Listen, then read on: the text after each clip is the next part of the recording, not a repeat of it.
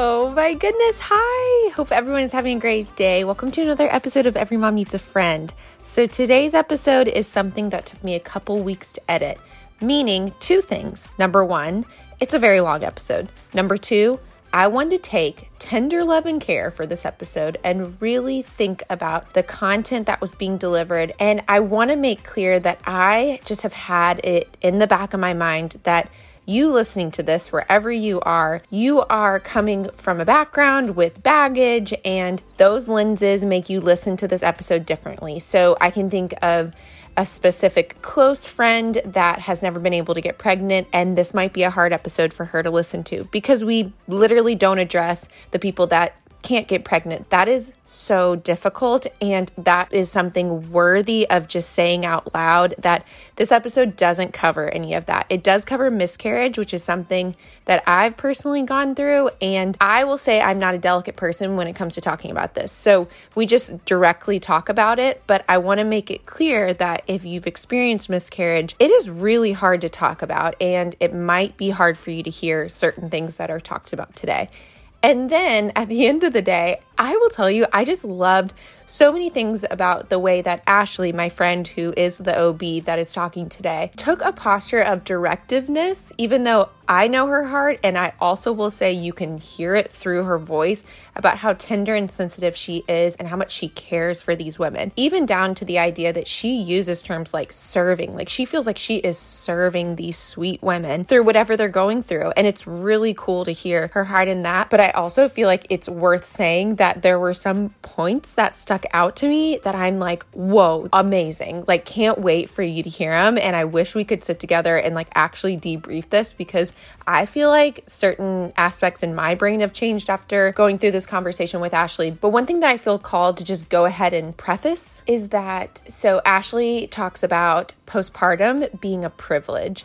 Um, that that's really my words; those aren't her words. But the sense of that, especially where she is and where she's working, she's working with women who, on average, are going back to jobs really quickly, and they don't have the opportunity to even care that much about postpartum. And that doesn't mean that it's not a real thing. And that doesn't mean that if you are in a situation like myself, where I do worry and get to have this extra long term care postpartum, that there's no reason to diminish that. It's just a really cool mind reframing of the fact that that is a cool privilege. That if you, me, anybody that's working through postpartum issues, that just means that you have space in your brain to work through those.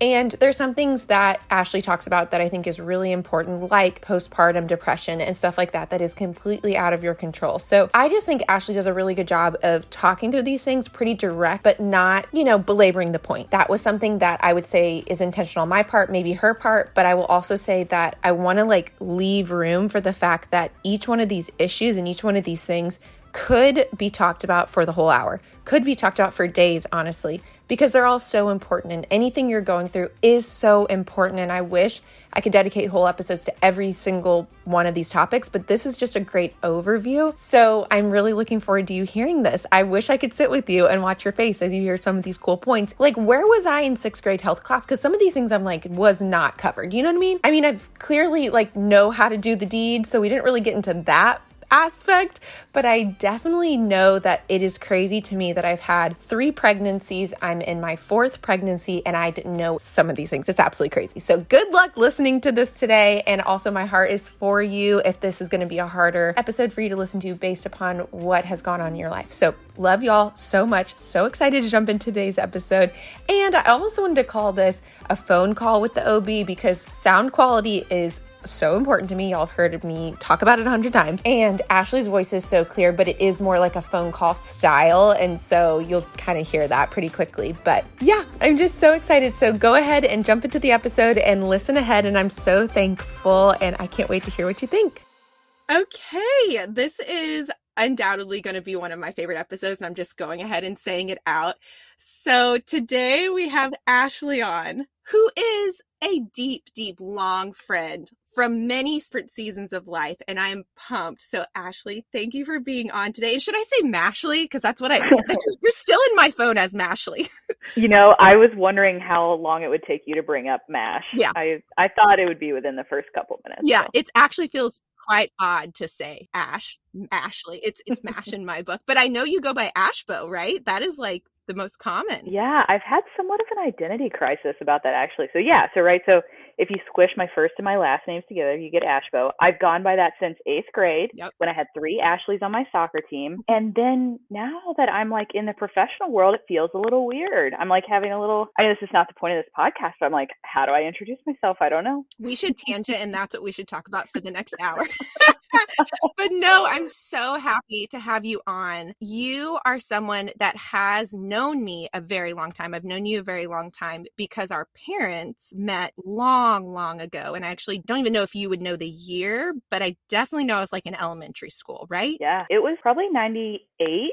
97 they met at some elementary school like pta function or something like that Yeah. Oh, totally. And I think about one of the things that comes to mind is your house that was over there kind of by like 71 and Starbucks. Like that house, I remember that house and I'm like, that had to be elementary school because I feel like your dad took Yeah. us to Awana. I was definitely like young being at your house, which is so cool. But so, Yeah. number one, thank you so much for coming on today. This is going to be such a blessing to me to get to talk through some of these things, but I know plenty of the listeners will love to hear from you. So, thank you. it is absolutely my pleasure Yeah, but let's start with me and you. So, like I said, met when we were young. Is there any funny stories that come to mind? First impressions? We've gone through a lot of life together. So, what quickly comes to mind? Okay, so I when we were talking before the show, you said you had a couple stories, and I cannot wait to hear what yours are. So I was thinking, my um my like three things that I was thinking about. So Mhm. you were a year ahead of me in school, and so you drove me like to and from school once you could drive. So I was thinking about riding in your car. You had that yellow, what was it? Like a Mazda RX8. It was a Mazda RX8. Yes, so that like yellow car, and then you had your red Jetta, also cool, classy car. And then my other memory was when we went on that cruise with our fa- our families, and then like one or two other families came, Mhm. and you and I have that like. I mean, dare I say, iconic picture Yes. in Cozumel, 12 years old, smoking a cigar. Our dad giving us a cigar that young. You know, not shame on them because No. honestly, we turned out to be bad A's. Yeah. So, they knew it back. Exactly. and then my third one, I was like, should I say this or not? Like, she might low key still be mad about it. Do you remember the grape salad incident? Well, I do remember. Is it? Did you cut me or I cut you? One of us cut each other with each other's fingernails. We were we were both competitive. So the way I recall it, which uh, to be totally fair, may not be factual in any way, shape, or form, but you know, my mom would make this grape salad, and we were potlucking at your lake house, and I thought that just because my mom made it didn't mean I didn't get to get it, and there was like one last serving, and we were like running in front of each other to try and get it, and I think you like hurtled over something. Anyway, I got this like terrible cut on your shin, but It, it, was deep. It hurt. It scarred my heart too. You know, I might have to text your mom and get that exact recipe so I can post that for everyone because it is. It's not a salad, to be fair. no, it's like a southern salad where you're like, is that Cool Whip? exactly. And your mom is southern. Yeah. I love it. Okay, Yeah. well, you want to hear my story? yeah, absolutely. So you you did cross over some of them. I would say deep core core memories of high school are us driving to school Yes. with the music so loud, so wildly loud. We had coordinated car dance routines to Poker Face. Remember? Ma ma ma ma. Like like so funny. We definitely had we shared that humor. Was like we were so in line. Yeah. Okay, so that was my first memory. Is like quickly popped in mind. Of course, also we did cross over in other things. Like we played uh, Mockingbird soccer. So we had select soccer too. So our moms would trade off taking us there and we always had we ate dinner on the way those type of things. Like a lot of those memories of just like doing a lot of life together. Okay so then do not say the boy if he comes to mind because i don't want this ever I- I almost brought this up. okay so i'm talking on the phone to this boy in the car right?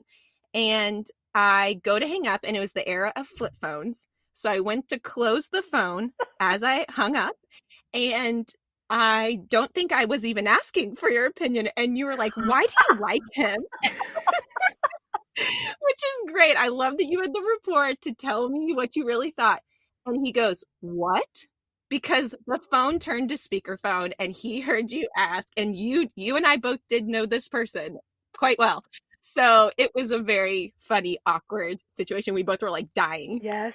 I oh, that actually was one of the first ones that came to my mind. I was like, I'm not going to bring that up, but I'm so glad you did. I don't. Hopefully, he doesn't listen to this podcast. Um, and then okay, but then also, you know, we just watched with Ellie Shrek for the first time, so it is a classic Aw. Smash and a memory. But like Yes. us re- being able to recite that back and forth to each other, did we just watch that on the way, like in the car a lot? Like, why did we always? Yeah, I think we definitely watched it in the car. And you know, we would ride together to the beach like on like car trips and stuff like that. Remember that what was that big like van your parents had? I mean it was like big and green and boxy and like the seats would turn around, we would like play cards and stuff like that.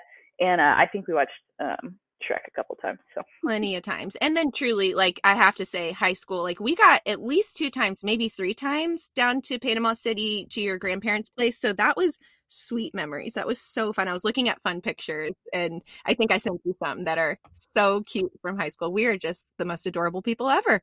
And then, okay, my last memory is doing, would it have been your junior year prom hair? Oh yeah. Oh, it was. I wore that Oh. blue dress. Loved it. And you also had those little, they were like almost like twist like jewels going. And like, I don't know why, but I'm pretty sure I like recurled your whole hair and you have very curly hair. So I, but it looked great. I think your hair came together awesome. I learned from Lindsay's wedding, my younger sister Lindsay. The, obviously, you know, I'm saying that for the listeners. You know what I mean? Right. the fans. Yeah. That's called texture. Ah, yes, yes. Okay. Well, you have Which you know. beautiful texture. You are a textured person. But okay, I love it. That is, it literally warmed my heart to be thinking of these memories. And I swear, I feel like I have such a vivid imagination. You were totally like in my dream last night, and we pr- probably reenacting these type of things. So, do I miss you a lot? Know that we can't do a lot of life together because of both of our seasons and being so far away. Yeah. As you did mention, we do have this always common ground of the lake. We will always have the lake. We better always have the lake. Our parents better better not do anything with that. Technically, I do not have the lake, but I go there a lot. technically I don't either. So yes. Um, okay. So when we get into today's episode, you are not just a friend of mine and you're actually not a mom. So every mom needs a friend. You're technically not a mom yet, but you do deal with moms a lot to be fair. I do. So let's start with what are you doing right now, your profession, and why are you equipped to talk about all these things? Uh, yeah. So I um, went to medical school at University of Kentucky, but I'm currently in St. Louis. I'm in my last year of my OBGYN residency here. Um, I'll be graduating in uh, just about a month here, actually, and then I'll be moving back to Lexington and starting my fellowship in what's called maternal fetal medicine, which uh, is better explained as high risk obstetrics. Cool. Okay. That's awesome. And so incredibly amazing, all the things that you've done. Like, I don't know if you would know this stat of like how many births you've been a part of, but I know it's a lot before you even leave medical school, like to be qualified. Like, it's a lot. And you've seen a lot, I'm sure. Yeah, um, and I learned this lesson early on, and um, finding the right setting to share some of what I've seen. Um, and so I'm excited to delve as far deep into that as you want to on this podcast. But a lot of what I've seen is really, really sweet. Yeah, I don't know if I know my number of how many birds I've been a part of. It is a lot, but yeah, it's really sweet. You know, my my dad actually said one of the sweetest things to me. Um, this past Mother's Day, I called my parents. You know, I called my mom to wish her happy Mother's Day, and my dad said, you know, and like you mentioned, I um, don't have kids, not a mom, and um, he was like, "Happy Mother's Day to you."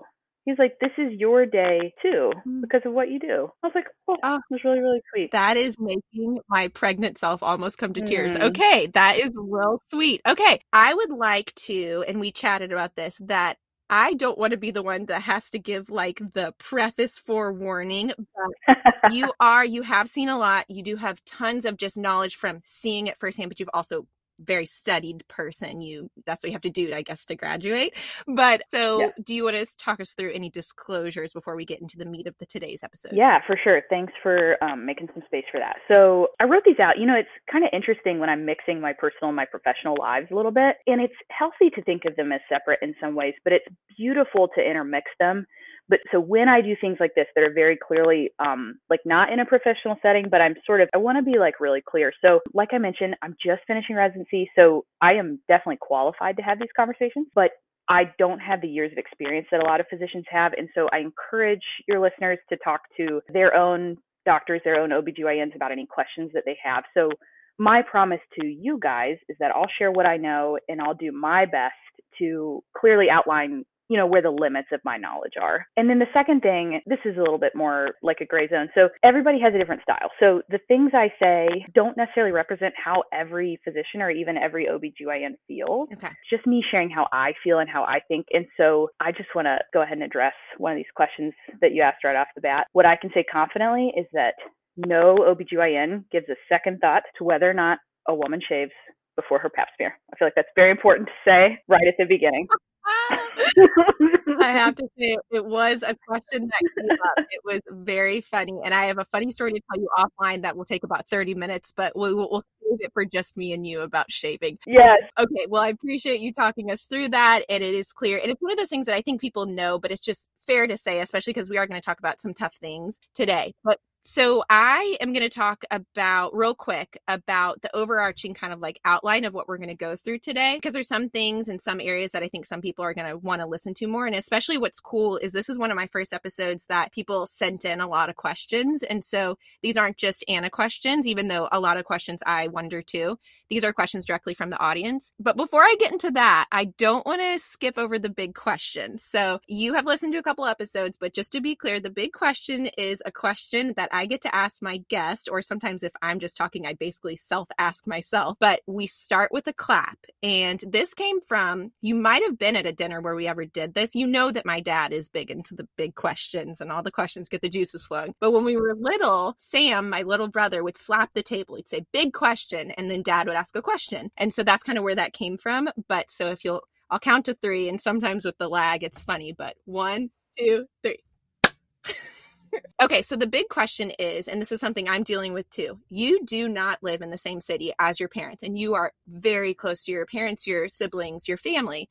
How is that? Is that super tough for you? Do you feel like you're so knee deep in job that you don't think about it that much and are able to get back? Or is it something that you do feel? Yeah, that's a great question. And I think it's something that a lot of people in this day and age deal with, with jobs and travel being easier. Like, I don't know, I feel like in the olden days, Yeah. like you just like lived in the same community as your family and it was multi-generational Mm-hmm. household sometimes and that's just how it was and it's just really not that way i think for me you know me growing up i was always tenderhearted and told my parents i was going to grow up and marry my dad and live in the, the backyard in a tent yeah so it was a big deal for me when i matched in st louis for residency and i was excited and it was the right program for me but it was really tough but i have been so happy here and i think you have to like make community where you are you have to say okay i am here how can I make the most of my time? And so I guess particularly for me in St. Louis, you're right. I'm so busy at my job. Um, I have 23 built-in best friends, pre-screened, background checked, certifiably with at least one skill. So that made it like really easy for me to have a built-in group of friends. Not that I got along with everybody, but that was kind of nice. Um, my sister-in-law's parents actually live here in town, and they've been so sweet and have just really welcomed me into their family. You know, pre-COVID, I went to a church here. Now I do online church, which is a whole nother topic. So, and then keeping in touch with my family all the ways that we can, and um, yeah, I guess that's my my answer. Yeah. What about you? Oh gosh, I feel it all the time. And sometimes I'm mad at the city that I'm living in because my family doesn't live there. Mhm. Like I would expect Right. my whole family, including siblings and their families, to always follow me wherever I go. But I feel it all the time. And I think uh, even though I'm not at a job, my job is my kids, and that does take up a lot of my day in and day out. But there's just so many times when I feel like I miss out on things. You can't get back for everything. So Yep. thanks for asking. I do feel it a lot, but I am so proud of you and all that you've done. And it's so cool that you get to go back to Kentucky, even though your parents aren't there. You're going to feel so back at home, which is cool. So we'll talk a little more about that. But for the listeners' sake, the questions that were sent in kind of fell in a couple different categories. And miscarriage was one that I definitely think I maybe pushed, but I do know that plenty of questions came in about early pregnancy and miscarriage. So we'll talk about that. We're going to talk a little bit about labor and delivery. I feel like labor and delivery is so you think that it's just one way. It's there's a hundred different possibilities, maybe even more than a hundred. But anyway, so labor and delivery and then postpartum. And then at the end, we'll kind of talk a little bit about you being a doctor, that idea and how that feels. And so it's completely different than what I do all day. So very, very cool. Okay. So let's start with early pregnancy and miscarriage. I don't know if this would say an easy one, but one of my questions that I got was, is it truly a 50% chance that you will have a boy or a girl? Yeah, that's a good one. That's what a lot of people wonder. And um, yeah, I don't know if we ever overlapped in any science classes in high school. I don't think we probably did. I don't think we did. I was thinking about you brought up the the pungent. Pu- yeah, yeah, I, yeah. But like Punnett? so Punnett squares. Yeah, just like our DNA Yeah. attached into chromosomes. Each sperm and each egg has, you know, a human's made up of 46, but each gamete has 23. And so when they travel and they meet up, then they merge and they make 46. So the woman can only pass along an X because she has two X's. The dude has an X and a Y. Yeah, I mean, there's some thought to like well, the X chromosome has more material, so it weighs more, so maybe you're more likely to have a girl, but the Y chromosome and the sperm weighs less, so it can travel faster. I mean, this gets into the weeds of basic science, but that is my pretty much. contribution on that. okay.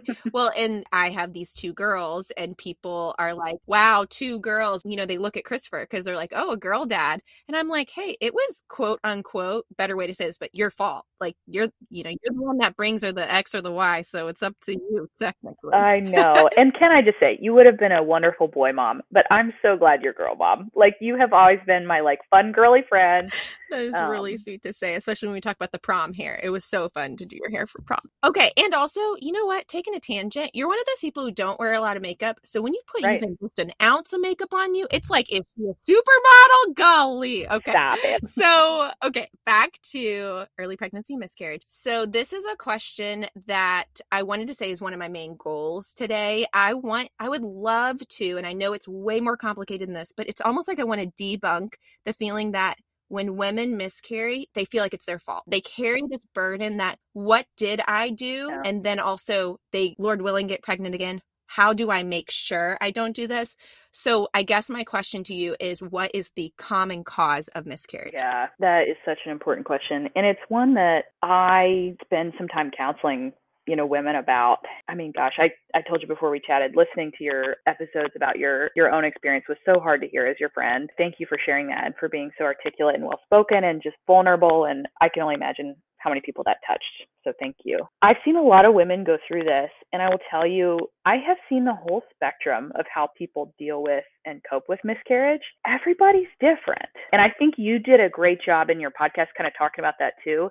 You're like, this is my journey. This is my story. Like, please don't compare it to yours. And I just want to like reiterate your wisdom in that. I have found that it is so valuable to just take some time and understand how you're feeling and how your emotions are and just sit with that and not try to make yourself feel anything that you don't. Um, you mentioned we'll kind of maybe hit on this at the end if we're if it's like still Monday and not Tuesday by the time we're like finished talking. But I've had this as as I have experienced tough things in my career. Sometimes it really affects me. Sometimes it doesn't. And I just have to check in and say, Am I numb? But anyway, I don't know if that's helpful or if that makes sense or if that's just a total ramble. But I want to give people space to kind of feel whatever they feel. But yeah, so miscarriage. I think everyone who has gone through this has probably spent some time either talking to women or like looking online, trying to find some resources what they have probably seen is that it happens to more people than you think. Unfortunately, it's just a fact of life.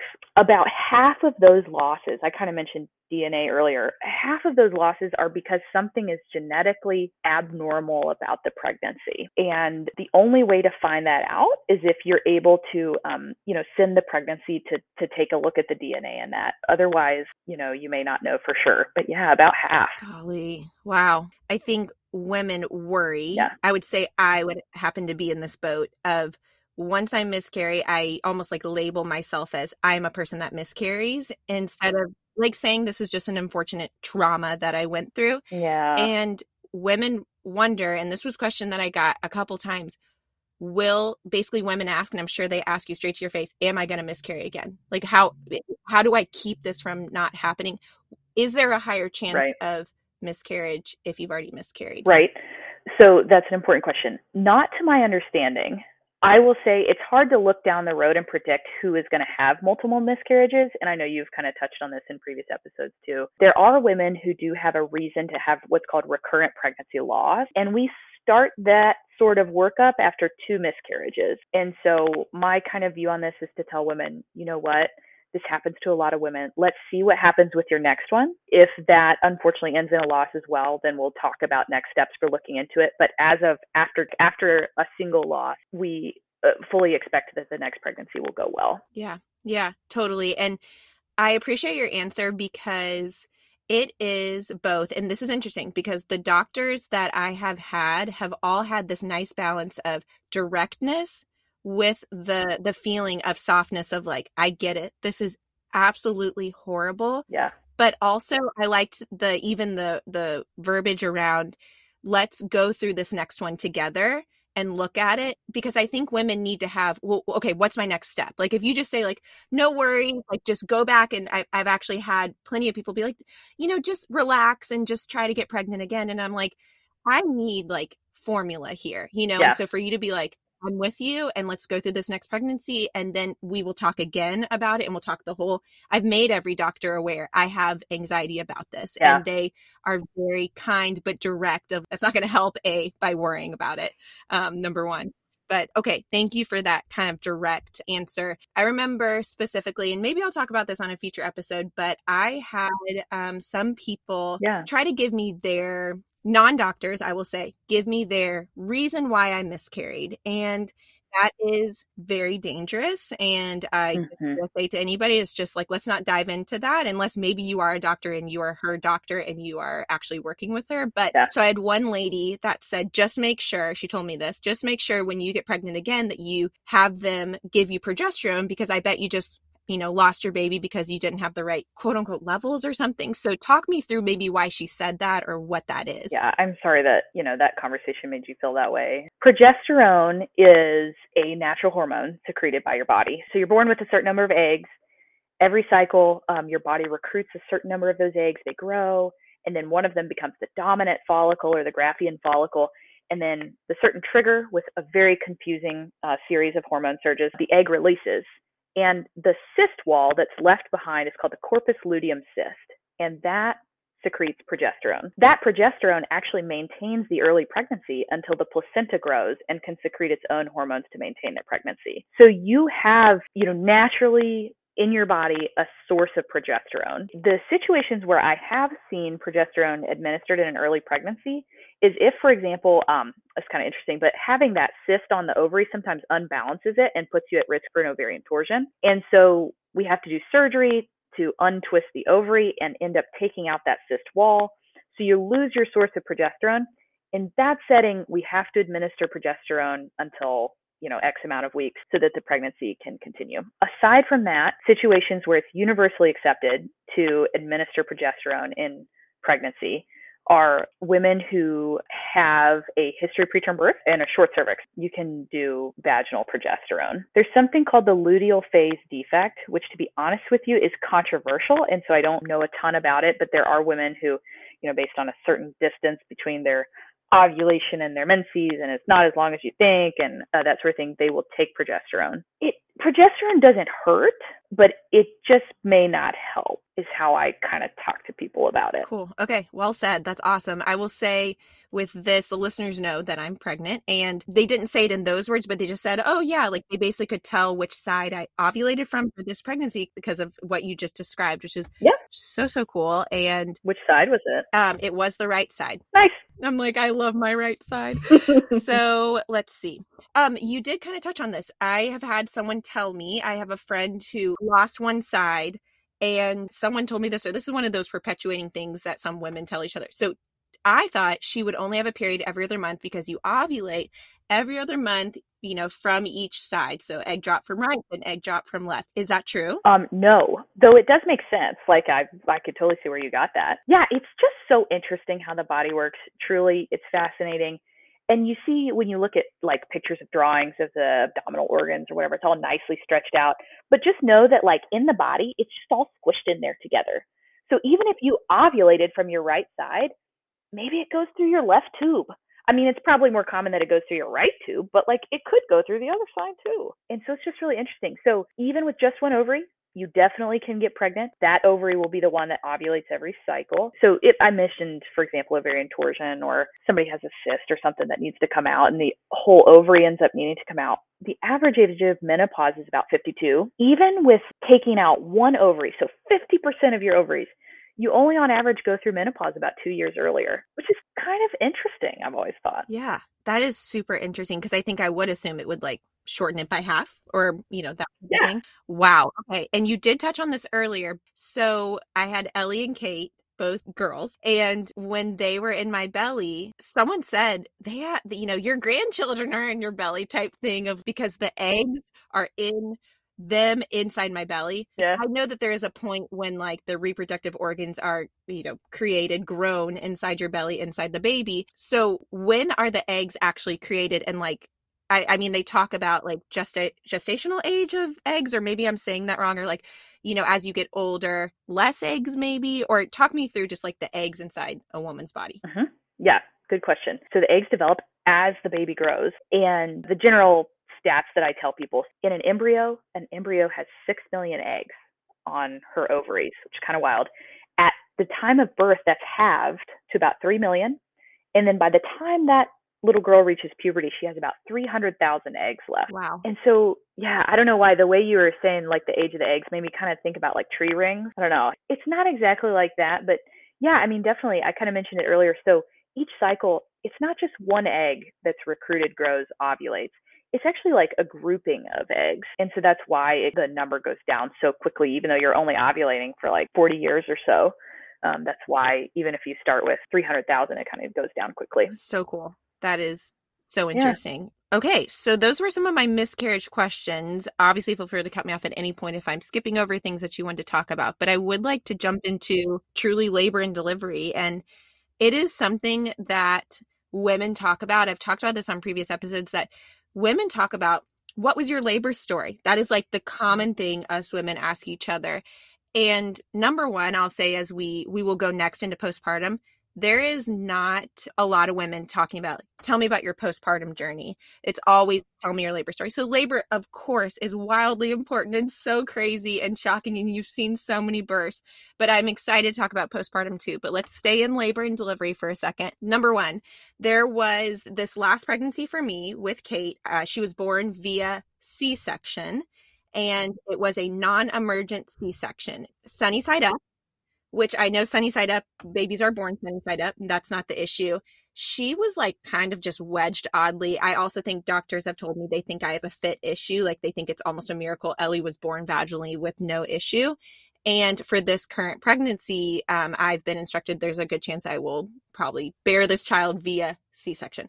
Totally fine. But so I did get induced with Kate and they did administer Pitocin. Can you quickly just talk about what is Pitocin and is it only given during induction? Yeah, that's a great question. I love labor and delivery. It is like part of the bread and butter of our job. It has changed so much over the years. When I was thinking about what I was going to go into, I was really, you know, back and forth between a couple of different things. And I was like, OBGYN is like that mystery box that scares everybody. Like it scares doctors, it certainly scares non-doctors. That's what I want to go into because people don't understand what happens there. And labor and delivery is um, always got something going on. So it is really a relatively recent thing that we induce labor. Used to be, you know, right? You just like wait, or women would have all sorts of ways of starting their own labor, right? So going for a walk, eating spicy food, having intercourse, drinking castor oil. I don't know if you've ever heard of that, which I do not, this is not recommended by every mom needs a friend podcast. so yeah, so if you're thinking about like induction methods, um, Pitocin is definitely one of the most common. I tell women it's a synthetic version of your natural hormone oxytocin. So it's just about as natural as it gets. So it's administered through the IV. You can give it intramuscular, but that's not as a continuous infusion. That's just like if you come in bleeding after delivery in the, at your home or something like that. But yes, it's given through the IV and it stimulates contractions. Hmm. Okay.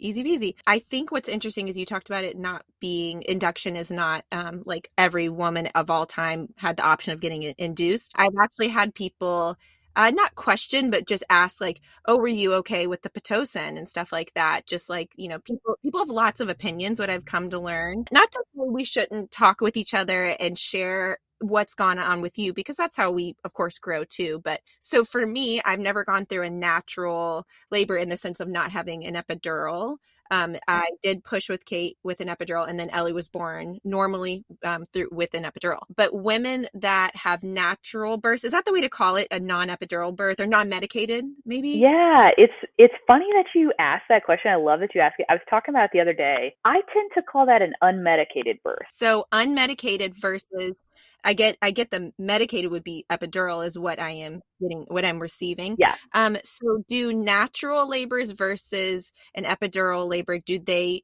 differ in the length? Like it, do is as a natural labor typically go quicker? Some people like get really hung up on this. If there is a time difference, it's not more significant in so labor is divided into three stages. So the first stage of labor is from 0 to 10 centimeters of dilating. The second stage is from when you're 10 centimeters to when you push your baby out. And then the third stage is from delivery of the baby to the delivery of the placenta. So if you are looking at epidural versus no epidural, it does not change the length of the first stage of labor Ooh. when you're dilating. It may make the length of the second stage of labor slightly longer, but you know what? You're going to be a lot more comfortable. Yeah, true. and then obviously it doesn't affect the third stage. so. Okay, got it. Okay, I have to ask the question. I'm sure women have asked you, did I poop? I don't know if, if I definitely have asked every single nurse and every single doctor, and they're usually so kind and so political, which makes me think that means I poop. Do women commonly poop during labor? Just tell me straight. I I was thinking about how to answer this question and I was really tempted to be like no woman poops during labor. I don't I don't know what Yes. you're talking about. Yes. But you know what I mean like wink wink, like you know what I mean? Um yes, I would say it is more common than not.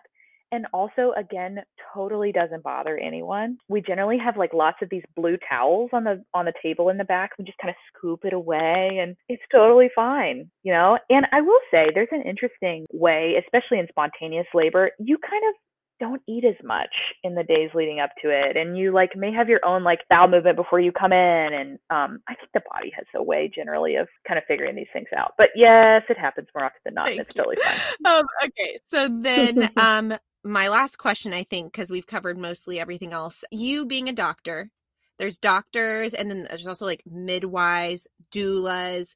What is like is a doula or a midwife a doctor? I mean, I know I have friends they have had deliveries by a doula. So what is what? Or, I guess by a midwife. I'm not sure at this point. What are the classifications there? so this is one of the beautiful things about modern day obstetrics is it really has expanded and there are all kinds of support people. Ultimately, the patient is the star of the show and we're just all there to help. So your obstetrician is someone who's gone through medical school and residency, you know, done an OBGYN residency, has done probably at least a thousand births by the time they get to taking care of you. They're trained in vaginal deliveries, spontaneous vaginal deliveries, operative vaginal deliveries, meaning forceps or vacuum, and C section. So they can kind of do the whole range. Then you have midwives who are certified nurse midwives or lay midwives. So there's kind of two different kinds. So certified nurse midwives go through um, a special certified training course. I think the one here they tend to do, I think it's like 40 births to get their certification, and they are qualified to assist in spontaneous vaginal deliveries. So not operative, and they can assist in C-sections, but they're not the primary surgeon generally. They tend to be able to offer a more holistic focus and spend more time one-on-one with their patients. I think that's one of the awesome things that midwives can offer is they just typically aren't in as many directions as obstetricians. That's certified nurse midwives. Lay midwives are women with an interest in childbirth. And so they do not go through the same certification process as certified nurse midwives. Um, and so that's something to be on the lookout for as women are kind of looking for pregnancy support folks. And then lastly, doulas, they are support people for labor and delivery. It's funny because our professional organization, ACOG, actually says that women who have a doula have a higher chance of having a vaginal delivery over a C-section, which is kind of interesting. But I think it just goes to speak to the importance of having someone there as a support person in your labor and delivery to encourage you and to kind of walk that with you. So doulas are really lovely as well, and they are just women who are there to support, but they certainly can be a little bit more hands-on in the process than your typical support person. But Mhm. yeah, those are some of the different roles. And I would have to throw in the labor and delivery nurses, huge role. They, you probably remember from your experience, but they at private hospitals independently check cervixes, break bags of water, place internal monitors, turn up the pit, turn down the pit, call in the supervising doctors when it's time. Um, so they're a big part of the team as well. Yeah, I I definitely had that situation when I had Ellie. It was like I didn't see my doctor until literally five minutes. That was it. Yep. Basically, all the pushing it felt like was with the nurse Yep. for the most part. But um, so that was cool to hear you say that. I will say with Kate, it did work out. Like I said, it did end up being a non emergent C section, but my doctor just happened to be there the whole time, which was also cool. But I will say, I mean, and I think any woman who has given birth in any different way knows that the nurses are just the sweetest thing. You just want to kiss them on the lips. You love those mm-hmm. nurses.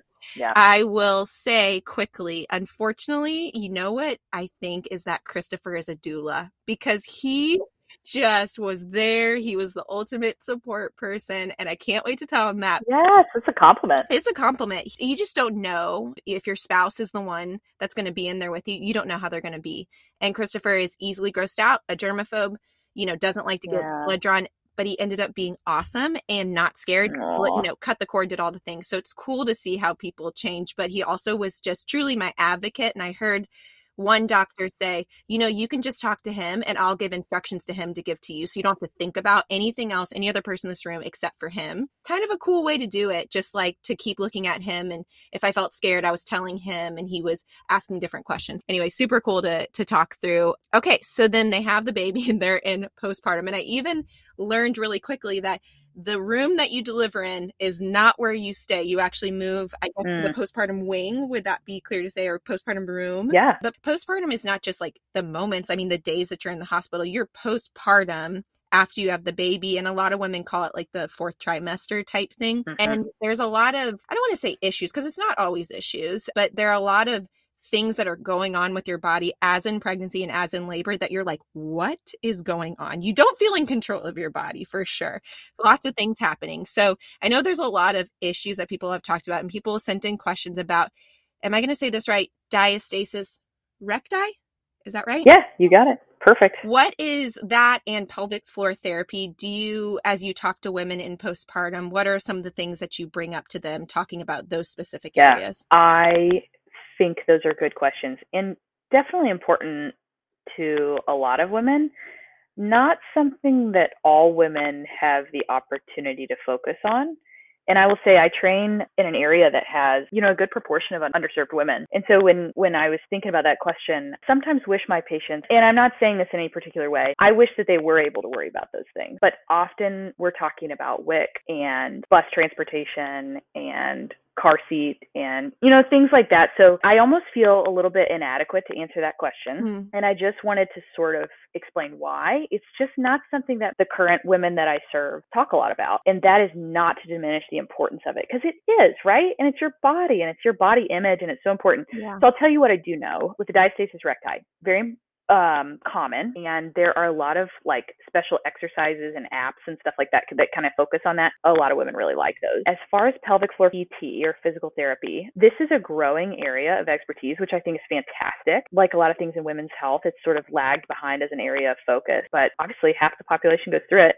So a lot of things happen when a baby comes out through the birth canal. Like a lot of things are stretched, your bladder gets kind of stunned. It's very common. I always ask my women in my postpartum visits about this. Hey, are you having trouble with like losing control of your bladder or losing control of your bowels when you don't mean to? And you'd be surprised at how many women say yes. And they just didn't want to say anything until somebody asked them about it. So a lot of those things will get better in time, but pelvic floor PT is fantastic. So definitely ask your doctor if they have a referral or somebody that they like and can refer you to and you can go afterward. It is like one-on-one appointments. It is generally a female physical therapist and you know you kind of get in comfortable clothing. You generally are undressed from the waist down, and they help you focus on those particular muscles and they show you strengthening exercises and stretching and things like that because the muscles that make up your pelvic floor are like a bowl and they are also intertwined and connected that if one of them is kind of stretched or um, on tension, it can really affect um, your whole pelvic floor, which um, contains a lot of, you know, nerves and affects a lot of what you do. Wow. So, okay so cool. And to jump back, I really just appreciate your take on this might be the weird way to say it, but it is a privilege to get to worry about these things. I even go so far to say it's a privilege to have a spouse to come home to and to help me through this postpartum. I know women. I also obviously know that there is plenty of women who, just like you said, like they might not be coming home to someone who is helping them. Mm-hmm. And then also yeah. there are the women that might go back to work at six or eight weeks. And that, that is so hard for me to fathom because it, it was hard for me to think about. And I remember crossing that milestone with both girls and thought, wow, I'd be going back to work right now and it'd be really hard. So thank you for talking about that too. That's really interesting. And there are women all the time that go through postpartum depression. And I know that in postpartum visits, at least I remember that the doctor is just like they're asking about the bladder control, they're asking about basically how you feel. It feels like a counselor session too. Mm-hmm. Is postpartum de- depression common? Is there varying um, intensity of it? I guess is a question I might have. What about that? You know, there's so many reasons that I'm grateful to live when you and I are living, like in this current day. You know, there's a lot that can be said about it that is, you know, negative or uh, in a bad way. But overall, on the balance, I am so thankful to live now. And one of the reasons is that mental health is really being talked about and prioritized and openly um, acknowledged. This is one of those things too that a lot of women just like silently suffered in the past, and so it is very common for most women to have what's called baby blues. So that is like the first two weeks after your delivery. I mean, hormones are all over the place. You're sleeping about like 10 minutes every couple hours. It is not a sustainable lifestyle. And in most women, that comes out in, in feeling anxious or sad. And if you have like an underlying mood thing, whether that's anxiety, depression, um, anything like that, it's often exacerbated during those times. And so baby blues is one thing. Postpartum depression is if it lasts longer than about two weeks and it tends to affect your daily life. So if you're sad, but it doesn't bother you, you're still able to do what you need to do. Hmm. There's a question of is that clinical depression or is that just kind of how your personality is? Um, and that's okay because everybody's different. And then postpartum psychosis would be sort of a whole different realm. That's not feeling sad, but that's actually um, kind of swinging the other direction, and that can be fairly dangerous. Um, that can put your, you know, yourself or your baby at risk. And luckily, that's much more rare. Um, and so probably what you know happened at your postpartum visit and a lot of postpartum visit is you know the physician just checks in, um, but then they'll give you a little questionnaire called the Ed- the EDPS. I couldn't even tell you what it stands for, but the like postpartum mood scale. Oh, I'm going to listen to this later and be so mad at myself. But the EDPS that is like a mood questionnaire that they'll kind of track and see how you're doing. Got it. Okay. That's a lot of the postpartum questions I wanted to say. I'm interested to, and obviously I can follow up with you if people come up with other things and I can talk about it on future episodes. But those that was a lot of the meat of the episode. I also want to talk about you as a doctor. You are you mentioned this earlier. It is a wildly tough job, cool job. You get to see things and experience things that people would love to see, and people talk about how beautiful it is. You also have really tough parts of your job. Why don't we start with a like you decided I guess in college to just to do this. And then I mean it's like it almost feels like a calling because it's an undertaking. Like I think doctors are really cool people that have decided to work really hard for something and to serve the community. And so talk about medical training, how that was going through. I mean, you're pretty much finishing it up as you enter into this next phase of fellowship. Um, so maybe talk a little bit about that, and then we can talk a little more about the emotion behind being a doctor. Yeah, I love it. Um, you know, there's so many medical shows out there, and when I was in medical school, I remember people are like, "Okay, so on Grey's Anatomy, like which character are you? And I'm like, I'm not even on Grey's Anatomy yet. Like I didn't I'm not even there.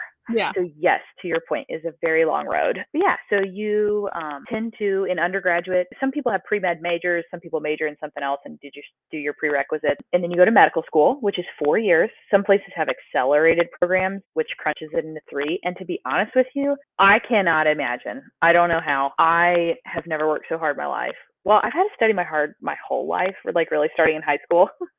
Always had to work hard. Yeah. Yeah. Medical school is uh, incredibly grueling. And then you go through what's called a match, which my brother in law sweetly described as like the NFL draft for medical people. Totally. Yeah. You're like, I would like to do OBGYN. And then you apply to these places, you go interview at these places, and then you submit your preferences, and the program submit their preferences, and then the computer algorithm puts them all together and spits out a place for people to go. And then you just go wherever it tells you. And the residency length depends on the specialty. So the three years is the shortest. And then I think seven years with neurosurgery is the longest. OBGYN is four. So it's kind of in the middle there. Wow. And then once you graduate residency, you can go out on your own. You can uh, be what's called an attending. So you can practice independently you can at any point when you're an attending complete a fellowship if you'd like. That's an additional specialization within your field. So for obgyn it's things like reproductive endocrinology and fertility gyn oncology or you know for example what i'm doing maternal fetal medicine. So it's a subspecialization. It's an interesting hybrid where you're not a resident but you're not technically an attending in that area of your life. Um, so that's an optional additional training. Okay so then but through this time, these years that you're talking about, you had COVID. I mean, not you had actually. Did you ever have COVID? Actually, I think I had it a month or two ago, and and I just wore a mask all the time.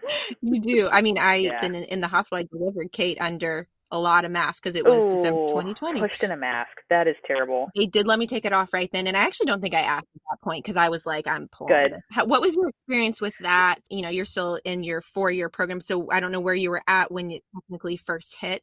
Um, so how does that change, even just OB or like, what are your thoughts about that right now? Yeah. I mean, I, I think people will be reflecting on the COVID pandemic for many years to come. And I hope that they are because it means something new hasn't come in the meantime and we're still thinking about it. You know what I mean? Um, for me, it was in the spring of my second year of residency when it came about. So I actually remember we had been at the lake for my niece Lydia's soupancy yeah. and there were some friends there and family and you know as as you know but the lake is kind of secluded and I just remember feeling so comfortable and safe and I was hearing, we were hearing rumors of COVID, right? And I remember driving away back to my job at a hospital and thinking that was the craziest thing I had ever done, leaving that place with my family and safety. And then you come back and it is just fear everywhere. Um, right? Like healthcare heroes, you have to do your job. And I don't know, you see the full gamut of human emotion and capability from the good to the bad. And it's not that I blame anybody for reacting like they do, especially if you have loved one that you're worried about or whatever, but um, it truly was a time where you really see a lot of sides of people. And for us in residency, uh, it's hard because we're still trainees, but we're also functioning and we're a functioning part of the hospital. So that was something that a lot of medical trainees went through, like trying to figure out their role. There was a lot of discontent among the medical trainee population about you know, should we get hazard pay? Should we be forced to work in these conditions? Should we unionize? Should we walk out? I, you know, are we, what's our duty here? Wow. So it was an interesting time to be in medical training. We flipped to a schedule. Normally you work Monday through Friday and every other weekend in residency. And we flipped to a schedule where you did seven days on, seven days off. And I remember I worked seven nights in a row and then I was off for seven and I worked seven nights in a row and I was off for seven. And I just remember my circadian rhythm was so disturbed and there was so much unknown. It was like a really terrible time.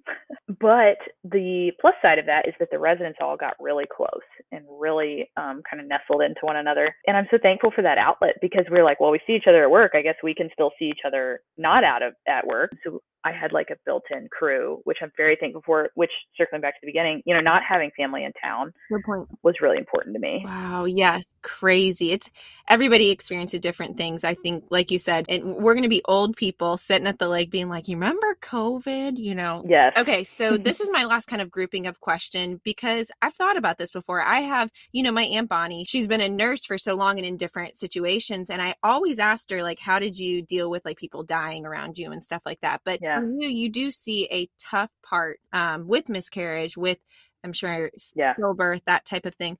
So mm. start with the bad and we'll end with the good. So what is the toughest part of your job and how do you not like you talked about being numb and stuff yeah. like that. How do you not take that home? I think everybody takes it home to some degree. For me, I read a lot and I write about it. And I'm lucky to have good friends that I can kind of process that with. And this is coming on the heels of two very tough cases that I've had within the last two months, um, which I'm happy to talk about it. And these are this is a conglomeration of experiences from my residency and my medical school. But the things that humans go through are really terrible sometimes. For me, that's included being there during code blues, and sometimes that person comes back, and sometimes they don't. And I guess I have two relevant things to share there.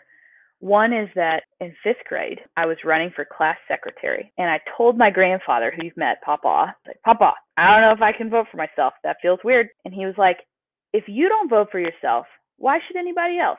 And I, I think about that in medical settings because I think a lot of people struggle with some sense of inadequacy.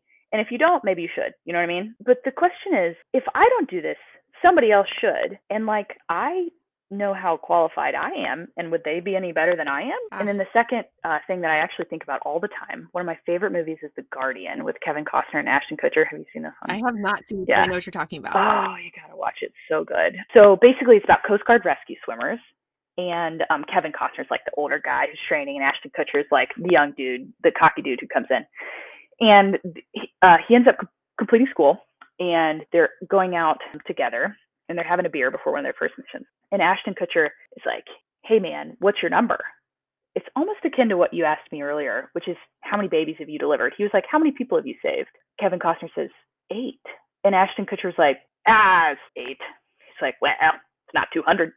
But like, it's eight. That's pretty good. And Kevin Costner's like, buddy, eight is the number of people that I've lost. And that's the only number that I keep track of. And so Kutcher's like, how do you deal with that? And Kevin Costner says, I swim as hard as I can for as fast as I can, and the sea takes the rest. And I think for me, that has always been something that's brought me peace. And nobody's ever at 100%. Well, well, nobody's always at 100%, I should say.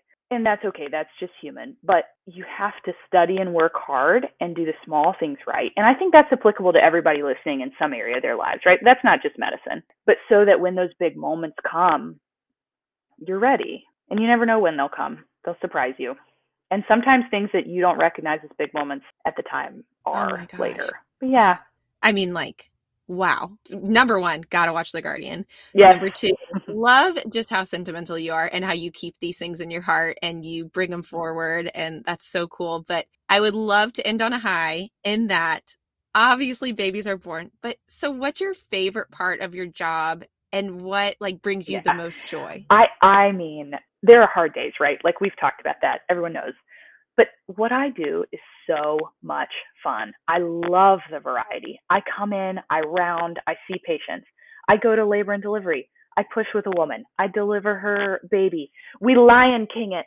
The dad announces the sex of the baby. Then I'm like, goodbye. Yeah. And then I go to the operating room and I do a surgery and I help somebody who's had pain for years. And then I go to clinic and I see patients in clinic that I've known for years. And it, it's hard to pick one particular moment that's my favorite, but I think that's one of the reasons people are drawn to OBGYN is because they kind of like the variety. But yeah, so so lucky to get to have this as my job. I tell people all the time, like sometimes you have bad days, but on the balance, very cool. So cool. And it makes me want to almost end with kind of how we started with your dad wishing you happy Mother's Day because it Aw. you get to be a part of that. And is praise the Lord, I've gotten to experience it firsthand. I have been able to bear children this way. I know plenty of women do not get to do this. And so I definitely Right. take it as a blessing. And um, I am reminded all the time, even in my aches and pains of this current pregnancy, of like, this is number one, a miracle. It feels like a miracle. Number two, like, just not every woman gets to experience this, and some women experience different versions of this. So, just I'm so thankful for today in this moment. Mm. And that is just, it's so cool to hear your side of it because, you know, I do have a good rapport with this current doctor and with my previous doctors, but it's cool to hear like behind the curtain, like, I know you and I know your heart. And it's just so cool to hear all these things. And thank you so, so much for talking through all these different facets of all the parts that go into OB. And gosh, like I just feel like congratulations for getting thus far. You're doing awesome. I like to see all the things that you do. Wish you could be my doctor, but also is that strange to ever people you know? I don't know. Not at all. Uh, so long story short, thank you so much. I am you did send me some resources. I'm gonna be Yeah. that on the Instagram as well as the website. So anybody if Perfect. you want to see where a lot of the information and stats from today were from, I'm gonna make sure to post those. But also maybe just to also circle back to the beginning, Yeah. you should feel comfortable to talk to your doctor about these type of things if anybody out there and there was a percentage of women as i took a poll that did not feel comfortable talking to the doctor and i don't know what that fit the reason why they didn't but i mean i would die to have you as my doctor because i know how you would practice and it would be with so so much heart but like i said directiveness too and i appreciate that um, it's a really cool thing so thanks again for coming on this has been one of my favorite episodes and so much fun and i miss you Aw, thank you for having me. So proud of you. Have loved hearing your stories and, and watching you grow and, and all your new roles too. So including podcaster. So I know. What the heck? I just updated my LinkedIn title to podcast host and editor, and I'm like, wow, wowie, wow. As you should. As I should. I it, it. it is, it's good work. I appreciate it. But it's also what you do is pretty cool. Pretty darn cool. So, all right. Well, I love you so much. I hope you have a good night. Thank you so much for talking to me today, and we will talk really soon. All right. Love you, friend. Uh, okay, what do you think? What did you think about all of those questions and all of the descriptions and all the things? I just felt like as I was listening to it, I was shocked that I didn't know all of these things. I was kind of hoping going into today's episode that this would be an episode for someone who's never gotten pregnant and they wanted to hear about, you know, all the different things. I did know that, of course, these questions were given to me by y'all through Instagram. So, quick little plug for the Instagram that that is a great way to connect with me and this podcast. And so I do appreciate y'all sending in those questions and I know that today's episode did cover miscarriage, and that's something very near and dear to my heart in a weird backwards way. But so, that being said, I just feel like she did cover so many good points, and I just really loved hearing from her. It was so fun. I also just want to plug real quick y'all giving me topics and ideas that you want to hear from. I just had two people last week send me episode ideas, and it has inspired me and put a fire underneath me. And I'm just so excited for those future episodes, knowing that it's something that I would love to speak to, but it's something that was given to me by y'all. So, big, big thank you to y'all. And also, yes, please send me, let me know what you want to talk about. And I've talked about this pretty recently, but that we are getting close to the year mark, and so I will be taking off a tiny bit of time as I look forward to season two, which will be this year, which will be basically in a month, we'll start season two. But I do have some really fun things already lined up, especially like with other friends, and I'm really excited because I just feel like more than ever, I have been surrounded in my life by people that are so much cooler than me and can speak to so many cool topics, like today's episode. I will also say that y'all have heard from Sam, my brother, Molly, my sister in law, his wife, and then, of course, my sweet husband Christopher before, but they visited last week. And so Christopher and I sat down with Sam and Molly. And I have to plug Christopher that he called this the Quadcast, which is four of us sitting down and talking, and it was very fun and very silly. So I do say that I love that this episode was way more informative, and then next episode can be more fun because y'all know I do have a fluffy bucket, and that is the bucket that's going to be spoken to next week. But I love that this week the mama bucket was definitely filled up. So love y'all so much. Thank you so much for listening today, and I look forward to next week's episode. Y'all have the best day. Love y'all.